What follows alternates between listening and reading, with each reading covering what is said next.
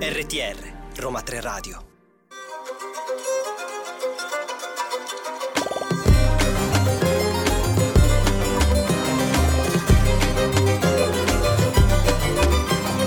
Nuovo appuntamento di Ladra di Libri. Anche oggi il mio carattere di ladra mi ha portato a rubare un'autrice, questa volta Emanuela Piga Bruni, benvenuta. Grazie. Autrice del libro La macchina fragile, l'inconscio artificiale tra letteratura, cinema e televisione. Partiamo proprio dalle basi. Come nasce l'idea di dare vita a questo libro? Innanzitutto grazie per l'invito, sono molto contenta di essere qui. Allora, il libro condensa, diciamo, una ricerca che è durata un po' di anni, forse iniziata nel momento successivo alla mia visione della serie televisiva Westworld, che riproponeva un tema di lunga durata nell'immaginario fantascientifico, e con al centro appunto la creatura artificiale. Mette in scena una sorta di parco distopico del futuro popolato da creature artificiali che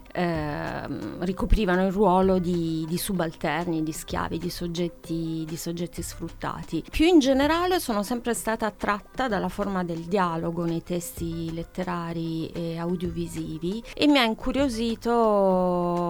la forma particolare del dialogo nella serie, perché diciamo è centrale nella costruzione del testo. Ci sono moltissimi dialoghi tra esperti di robotica e le creature artificiali, e all'interno, diciamo, di questa cornice si dipanano tutta una serie di motivi che sono, diciamo, abbastanza rilevanti. Da un punto di vista della forma ho visto appunto questa sorta di oscillazione di un paradigma indiziario sospeso tra la forma degli atti processuali degli interrogatori polizieschi e quella della seduta psicanalitica, con al centro appunto questa interrogazione costante sul tema della coscienza, che è un topos di lunga durata. Infatti si parla di coscienza, di intelligenza artificiale, anche dei sentimenti che poi questi cyborg o robot possono provare, e poi c'è del perturbante, della paura anche dell'umano verso la macchina. Sì, ho voluto iniziare proprio partendo dalla forma del dialogo, perché la possiamo considerare come una sorta di cornice in cui al centro poi si sviluppano queste tematiche. Il tema dell'intelligenza artificiale è ovviamente legato alla natura del soggetto inquisito, estremamente attuale, anche un concetto molto ampio. Quello che mi interessava, diciamo, era il dibattito filosofico che questa immagine suscita. L'androide come una sorta di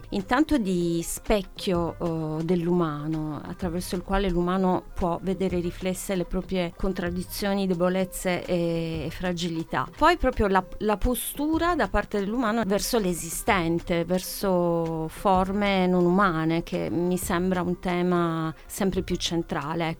Ecco, all'interno di questa, come dire, polarità, che poi vediamo che è una contrapposizione che man mano sfuma, all'interno di questa dinamica c'è il sentimento del perturbante, che appunto è un concetto che è diventato popolare grazie a Freud nel suo celebre studio, in cui riprende Jentsch e in sintesi lo definisce come una sorta di incertezza intellettuale che possiamo provare quando siamo di fronte a qualcosa che è inanimato, in teoria è inanimato, ma è pericolosamente vicino a essere animato. Sì, sono molto simili, pur differenziandosi ovviamente. Sì, e quindi crea una sorta di disagio, di incertezza intellettuale, e appunto questo senso di un sentimento di familiarità, però pervaso da un senso di angoscia. Ma anche perché c'è la paura anche che la macchina possa in qualche modo sostituire l'uomo. Assolutamente, questo appunto io sto sempre parlando di tematiche, come dire, rilevate nei testi come costante tematica, perché appunto è un testo di critica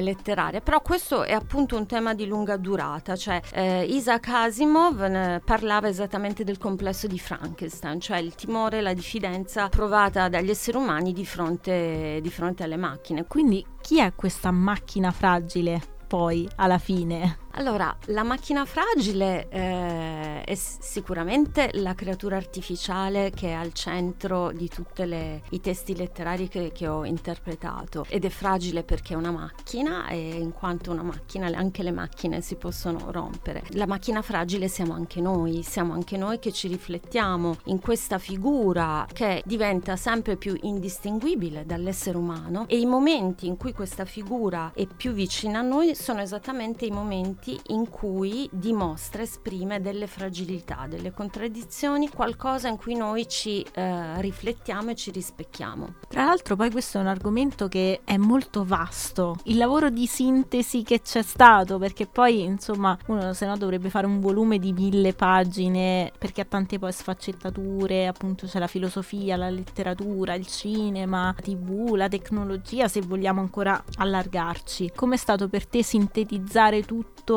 Sì, ti ringrazio, perché questo è un punto essenziale, nel senso il libro non vuole essere tipo un trattato sulla figura, sull'icona dell'android o del cyborg dalle origini alla contemporaneità, no, perché appunto allora bisognerebbe ripartire dal mito di Prometeo, passare per Frankenstein, gli automi settecenteschi, il Golem, ci vorrebbe un'enciclopedia. Non era questo il mio obiettivo. Il mio obiettivo era condurre un percorso critico attraverso un corpus ristretto ma di opere significative che trattavano in una maniera peculiare il tema, se vogliamo, delle emozioni, della memoria, del desiderio. Da qui poi è venuto il titolo della macchina fragile, perché pur nella loro diversità i testi mettono al centro esattamente questo tipo di problematica, cioè la fragilità della macchina, che non è il Terminator o altro.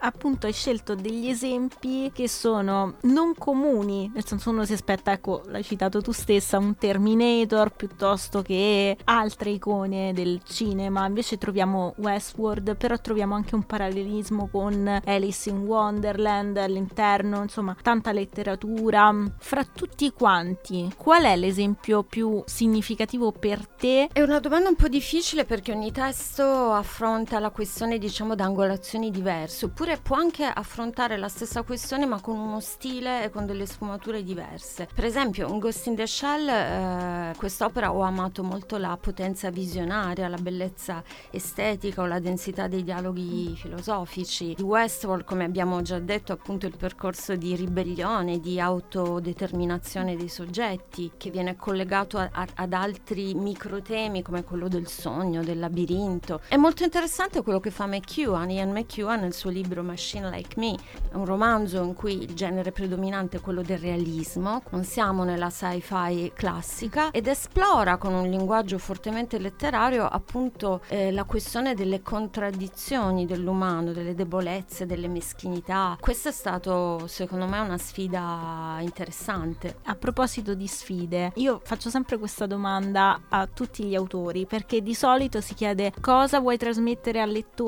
Io invece voglio ribaltare la domanda, cioè questo libro cosa ha donato a te, cosa ti ha regalato? Beh, intanto è un libro che ho amato scrivere, che insomma non è già una bella cosa, mi sono divertita a farlo, probabilmente anche perché ho lavorato su cose che amo. Mi ha permesso, come dire, di restringere la lente su qualcosa che ha a che fare con nonostante l'apparente dimensione mainstream, invece con la sfera, se vogliamo, anche interiore, esistenziale, cioè che cosa vogliamo essere, appunto che cosa significa essere umani, che è una domanda che non ha ovviamente una risposta definitiva, ma che è sempre giusto continuare a porsi. Sì, infatti volevo chiederti proprio cosa significa essere umani, però hai già risposto. Sì, come ti dicevo non credo esista una risposta, perché è veramente una domanda legata al senso della vita, però è importante porsela rispetto a quello che abbiamo intorno, alle forme di vita e alle forme di non vita. Sicuramente è stato un modo per lavorare sul tema della memoria, del desiderio e della fragilità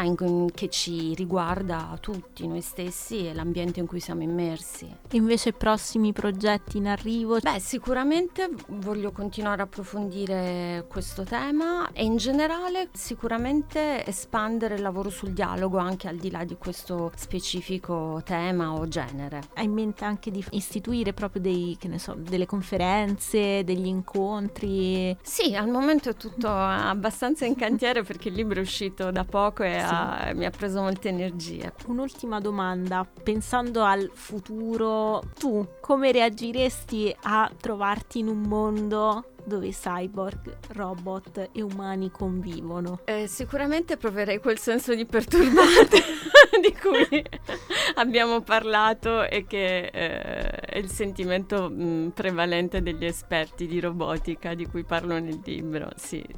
Questo tema è espresso perfettamente dal romanzo di Ian McEwan, appunto le complessità, conseguenze che questo creerebbe. Io ti ringrazio per essere stata mia ospite e ovviamente teniamoci in contatto perché prossimi progetti, nuovi studi, nuova ricerca, insomma voglio riaverti qui con me.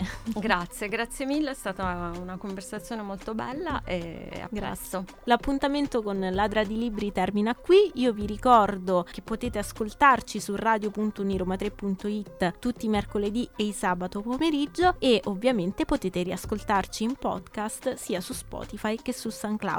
Buona lettura a tutti.